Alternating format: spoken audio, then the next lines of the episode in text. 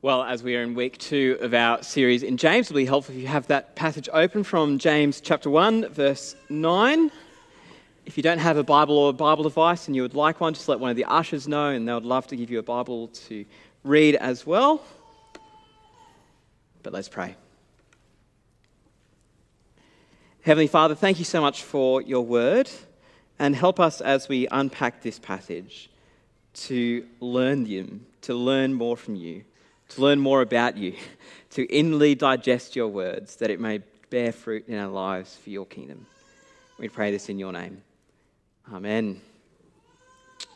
Well, the story goes that in the early nineteen hundreds, the London Times newspaper sent out a question to some journalists and some authors to ask them to write an article on what is wrong with the world. Uh, one person wrote back, "Dear sir, regarding your article, What is Wrong with the World, I am. Yours truly, G K Chesterton." Now, I suspect that if, if you were to ask the people of the secular world this same question today, uh, you might get such answers as possibly maybe religion is, or maybe God is, or more simply, somebody else other than me is the worst thing in the world, is what is wrong with the world. People can be so quick to point the finger and blame others for evil and sin, and yet so often can point to themselves for all the good things in the world. Uh, people can think that they're the best thing that ever happened to the world, but others to be, pl- to be blamed for what is wrong. Uh, but... In our passage today, in James chapter one, verse seventeen, this is what we read. "Do not be deceived, my brothers and sisters. Every good and perfect gift is from above, coming down from the Father of the heavenly lights, who does not change like the shifting shadows." So actually, good things come from God. Whereas actually, things such as evil desires and things such as sin, and things which are the things that are wrong in the world, comes from the human heart, comes from the human condition. But what's so phenomenal is that we know that God has done such amazingly phenomenal, loving things for us, even though our hearts are deceptive.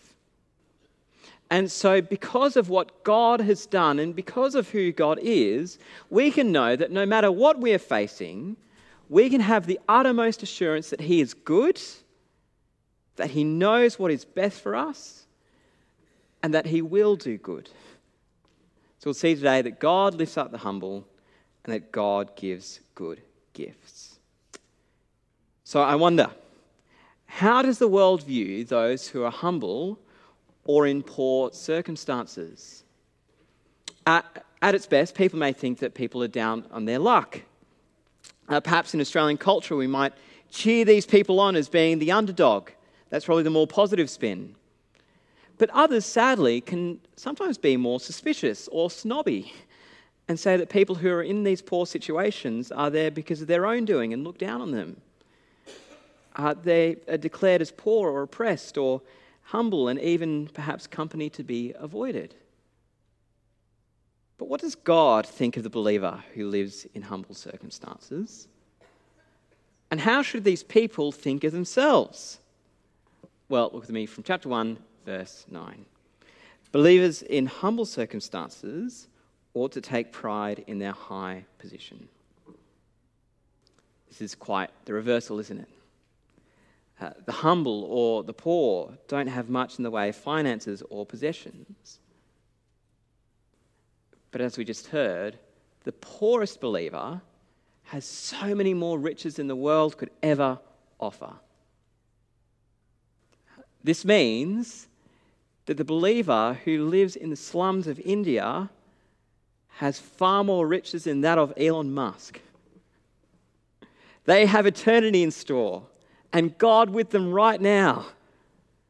And yes, the rich may have toys that will probably break and eventually fail. But also, guess what? The person who dies with the most toys still dies. The humble believer, on the other hand, has a position that nobody can take from them. not even death. So they can take pride in, they can boast in, they can find their life in, they can find their identity in, and enjoy all that they have in Jesus.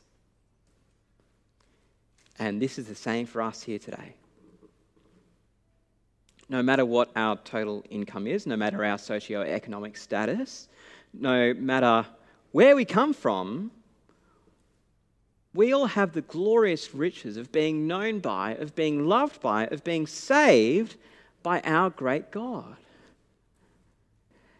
We have the security of knowing that even though we might be financially poor, we are so incredibly spiritually rich.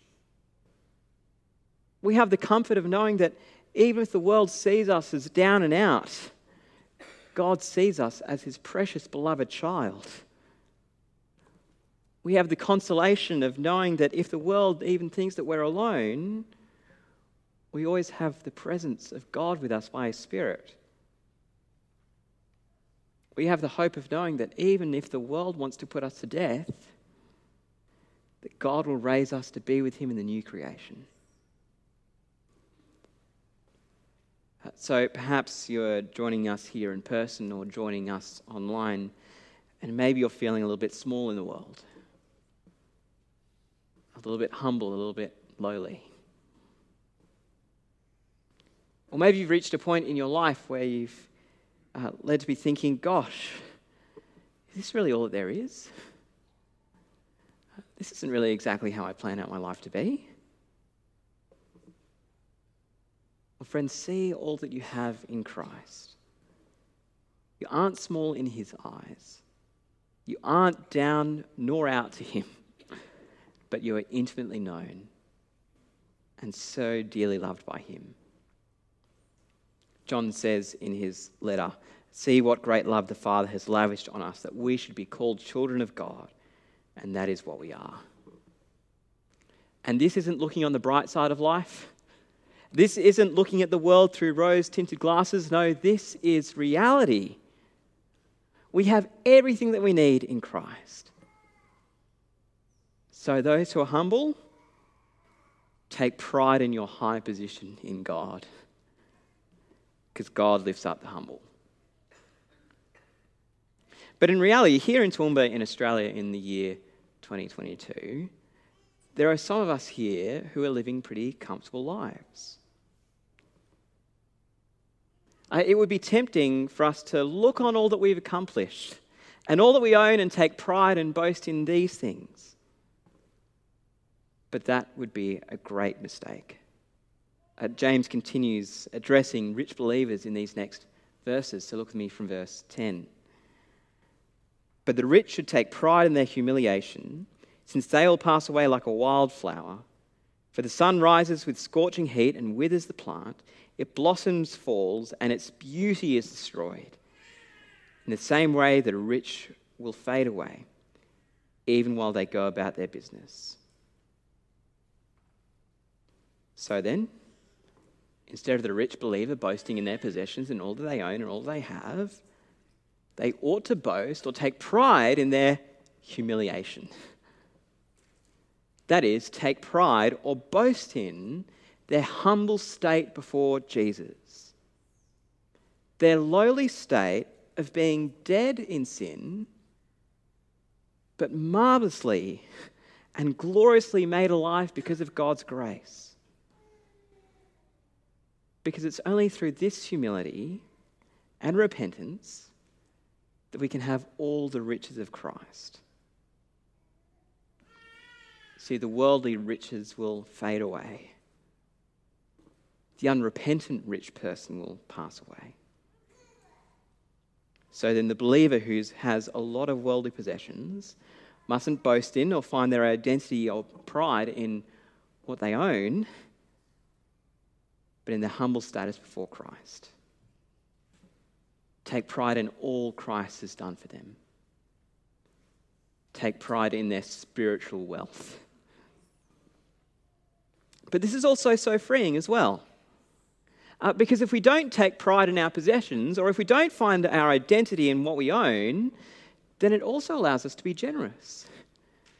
It allows us to be generous in helping the poor, in showing hospitality, in being generous, in giving in general. Uh, because our worth isn't in what we own or in the praise of the world. Those things will fade away. But our worth is solely and only in God. It's worth only in the one who has purchased us at the cost of his very own life, who has given us his Spirit to be with us always and provides us with life for eternity. And he's the same God who also gives us all the resources and everything that we need to be able to persevere through trial. So look with me from verse twelve. Blessed is the one who perseveres under trial, because having stood the test, that person will receive the crown of life that the Lord has promised to those who love him. Uh, the world may say, uh, blessed are those who have an easy life, who have a four-bedroom house with a white picket fence, a Labrador and two point five kids. But James says something different. Blessed are those who persevere under trial. Uh, people who don't know God may smirk when Christians undergo trial. They may think, uh, oh, you know, if God is so good, why does he allow this to happen? Surely this means that God isn't good, or maybe that God doesn't exist. But no, even through trial, God says that these people are blessed. It doesn't mean that trials are going to be easy. It doesn't mean that we should go searching out trials as well. But it means that undergoing trials and persevering through them, as we saw last week, leads us to a deeper intimacy with God, a deeper trust in God, a relationship with God that is tested, that lasts, that leads to blessings. So then we don't strive in vain. We don't suffer without a purpose.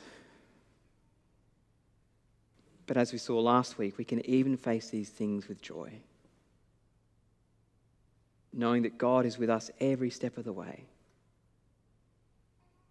and also knowing the inheritance of the victor's crown, the crown of life for those who love him. And how can we be sure of this? Well, because of the cross. Because of Jesus' death and resurrection. And his love for us then is no different to his love for us right now. And no amount of trials, no amount of poverty, no amount of riches can separate us from his love and his care. And so in the meantime, all we need to do is keep reminding ourselves of this. Keep on reminding ourselves of who we are in Christ, of our high position in him, and then run to him. And then also remembering that God is the giver of good gifts, even though we may not see, always see the good in them at the time. But in this next section, James makes it clear that these good gifts do not include temptation. So look with me from verse thirteen. When tempted, no one should say, God is tempting me, for God cannot be tempted by evil, nor does he tempt anyone. Now, for some reason, uh, in the Saint Bart's office, I've gained the reputation of eating anything within my vicinity. Uh, this may have come from the high probability that if anybody puts any food on my desk, it will be consumed uh, by the end of the day, especially if it's sweet. Uh, but let's just make it clear, the type of temptation that James is talking about here doesn't relate to that next Tim Tam or that next red frog, or that next strawberry and cream, even though those are particularly tempting. No, James is talking about the temptation to sin. And James makes it so abundantly clear that this sort of temptation comes only from each person's evil desire. He says that God doesn't tempt anyone to sin or to do evil. So God won't tempt us to sin. So when we are tempted, this does not come from God. But it's also to note uh, that being tempted to sin in and of itself is not sinful. And this temptation is unfortunately part of the Christian's life this side of eternity. If you remember, Jesus was tempted in every way as we are, but he did not sin. So temptation isn't sinful, but what arises from it can be. And this temptation doesn't come from God, because God isn't tempted by evil. He doesn't have anything to do with evil. He doesn't want his people to stumble and to fall. And so he doesn't and won't lead us into temptation. And yes, sometimes he will allow trials to happen. And temptation might arise from these trials. But God doesn't tempt us. So where does temptation come from? Well, look with me from verse fourteen. But each person is tempted when they are dragged away by their own evil desire and enticed. Then after desire is conceived, it gives birth to sin, and sin, when it is full grown, gives birth to death. Temptation arises from the heart, from within. Uh, ever since the fall, the heart and desires of it have been untrustworthy. And yes, this side of the cross, we have the Holy Spirit to help us and to point us to Jesus. We have God's word to help us, but our hearts can still deceive us. Uh, the language here that James uses comes from fishing. Uh, now, I'm no fisherman, but from what I can gather, to get some types of fish, you need a lure, and something eye-catching that reflects the light in a certain way to make it appealing, that goes through the water in a certain way. Something to entice them to take a bite. Uh, they think that it's something good, something interesting, but when they take the bite, they find out that it's something completely different. And well, our evil desires can be like this. Uh, they can reflect the light in a certain way that makes it look appealing. Can lure us in to make us think that it looks good. Uh, we can deceive ourselves and take a bite. And then before we know it, we've forgotten about God and put him aside. We've forgotten about who we are and what God has saved us to be. And temptation gives birth to sin. And this sin, if it is left unchecked, can fester, can grow until it leads to death. And not just physical death, but eternal death. So then, this morning, if there is sin in your life that is currently going unchecked, that you're letting grow, I want to urge you, turn away from it. If it's an unshakable habit, please don't feel shame or, or guilt about it, for God has already dealt with sin. But also, tell a close friend, pray together, read God's word together, come and chat to myself or Adam. Not that we have to be perfect, but that we're called to be faithful to him. And this involves denying our own desires if they don't match up with God's desires for our lives. And this is hard. This is so incredibly hard. Because we live in a world that says, go and chase after your heart's desire.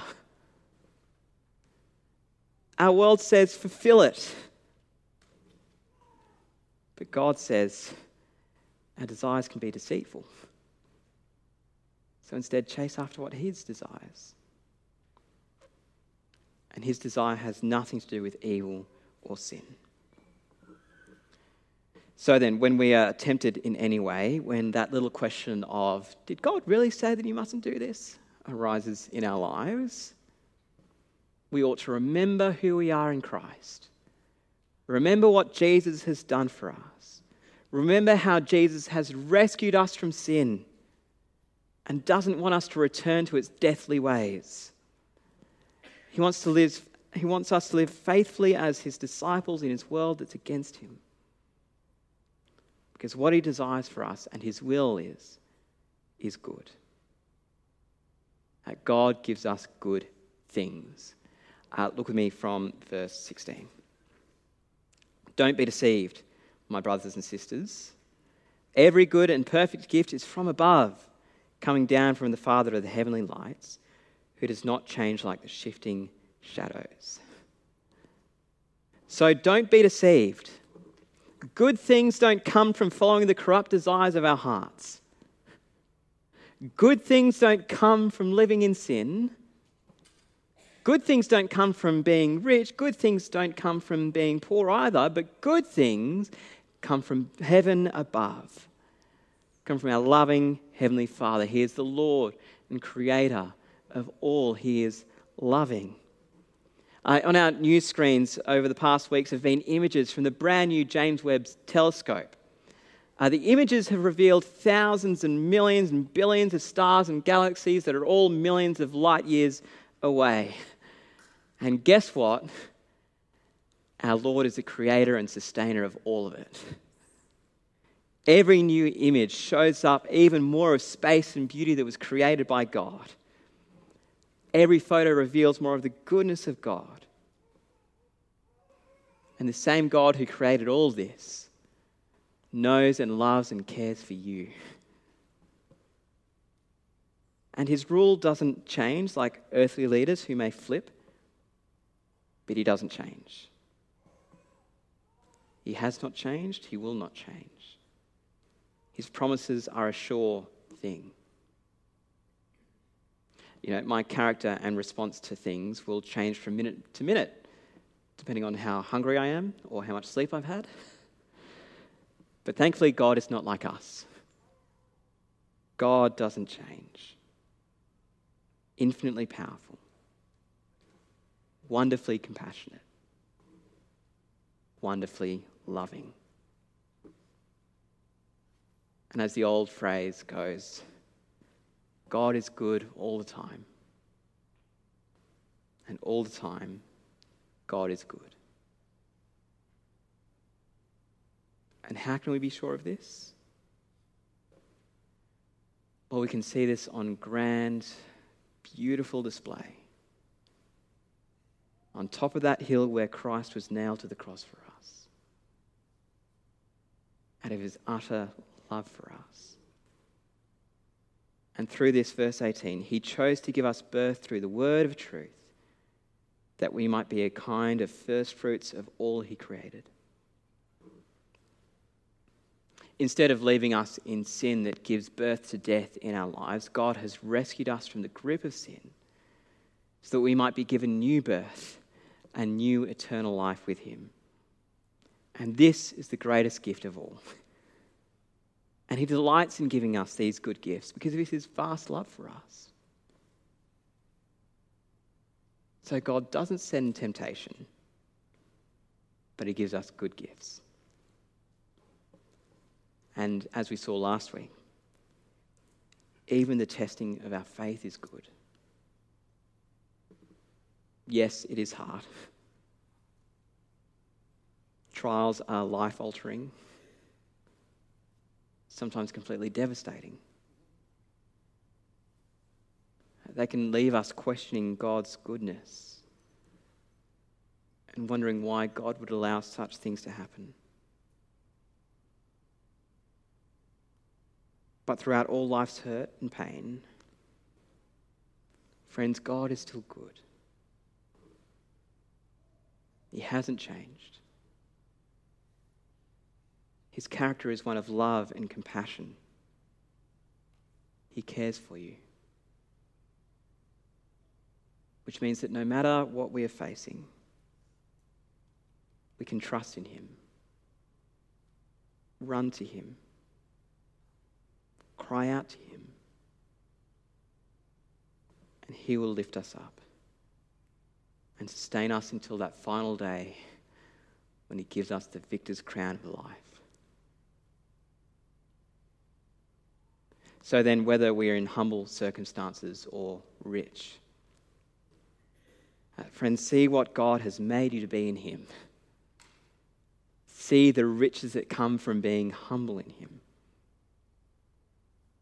Whether we are undergoing trials, whether life is easy,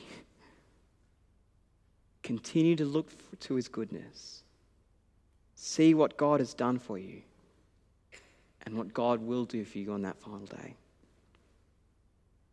When we're undergoing temptations, friends, God's will and desires are so much better than what our sinful heart wants. And in all circumstances, we can rest in the goodness of God who never changes. He was the same yesterday, today, and forever, and who has loved us, who does love us, who will love us with an everlasting love. So let's pray and ask God to help us with this. Our gracious Lord and Heavenly Father, how we thank you so much for all you have done for us. That you love us so much that you would come for us to die for us, to rescue us from our sinful state. So Heavenly Father, help us to remember your goodness, remember your love, and remember your grace to us in all our circumstances. Heavenly Father, if we are undergoing temptation, help us to remember that you have rescued us from sin, that you have rescued us from death, to live lives for you. When we're undergoing trials, help us to run to you and to trust in your goodness and your love above all things. Lord, refresh us in this daily. And help us to keep our eyes fixed on you now and forevermore. Amen.